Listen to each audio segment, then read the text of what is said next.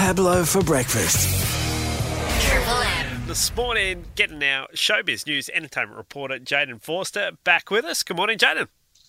Good morning to you, Pablo. Uh, I'm slightly disappointed, to be honest with you, to report the news uh, this morning of the passing of the great uh, activist and Native uh, American actress by the name of Sacheen Littlefeather at the age of 75. She passed away yesterday after battling breast cancer in recent years that unfortunately had spread through to the rest of her body. And for anybody who's sort of struggling to place a face to the name of Sacheen Littlefeather, she was the very talented lady who was famously blacklisted for delivering that now uh, infamous speech, I guess you could say, for Marlon Brando when he refused to accept uh, his Best Actor Oscar for The Godfather at the Oscars back in the late 70s.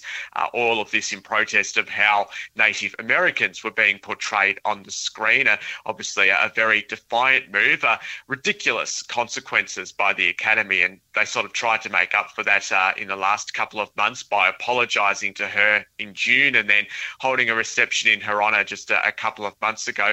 Obviously, very brave, a very defiant stand uh, to take, especially back then, and possibly even in the current climate as mm. well. I pro- think it would probably have the, the same sort of similar effect. But yeah, sad news to report this morning following the sh- passing of uh, Sacheen Littlefeather. Now, Tracy Grimshaw, she's stepping for down from a current affair, and it was a bit of a shock to most people that were watching it that night when she announced it. Uh, apparently, two people, though, in the run in for the job. Who are they? There is. Uh, one of the reporters from 60 Minutes is in the running, Sarah Abo, and uh, the long-time Channel 9 presenter Deb Knight, Deborah Knight, uh, mm. is the other one. Uh, they're the two that are in the box seat to take over from Tracy when she steps away uh, in another couple of months. My gut tells me that Deb Knight will probably get the gig, but look, you know, as I've said before, when Tracy Grimshaw announced that she was leaving, the reality of the job means that you're really only on the air for like a couple of minutes a night, plus. Yeah any interviews that you may decide to do outside of that. So, really, both of them are very worthy potential candidates. Either of them could ultimately take up the job. Now, Robbie Williams, he was king of the world a couple of weeks ago after the performance of the AFL Grand Final. We wake up this morning though, uh, he's been roasted a little bit from Strictly Come Dancing. What happened?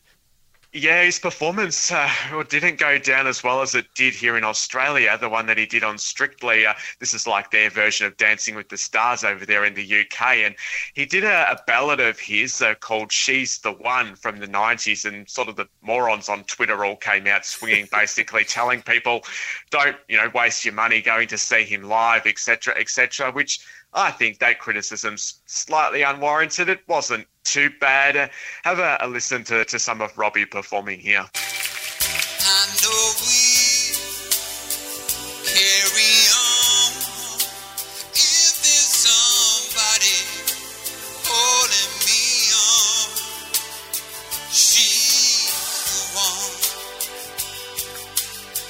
Yeah, so it's not the worst thing I've ever heard in my life. Maybe a maybe a little bit flat here and there. I, I, encourage people to actually go onto YouTube and just type in Robbie Williams strictly to have a look at the, the, the performance in full because it sort of gives you context to what we were hearing just then. But yeah, it just sort of looked like he might have been a bit tired. And really, in all reality, I mean, Robbie Williams, he's great. He could probably, even what he's done there, would be probably way better than what any of those people on Twitter could dish up anyway. So Good on him. Don't read the YouTube comments. Do not. no, never, YouTube. never, never read the comments. Never read the comments. Uh, Celebrity Lane One, Instagram, Twitter. Jaden Forster, he has you covered with our entertainment news. Uh, we'll catch up with him in a couple of weeks. Uh, enjoy the break. We'll catch you then. Cheers. Thanks, Pablo. Pablo for breakfast. Triple M.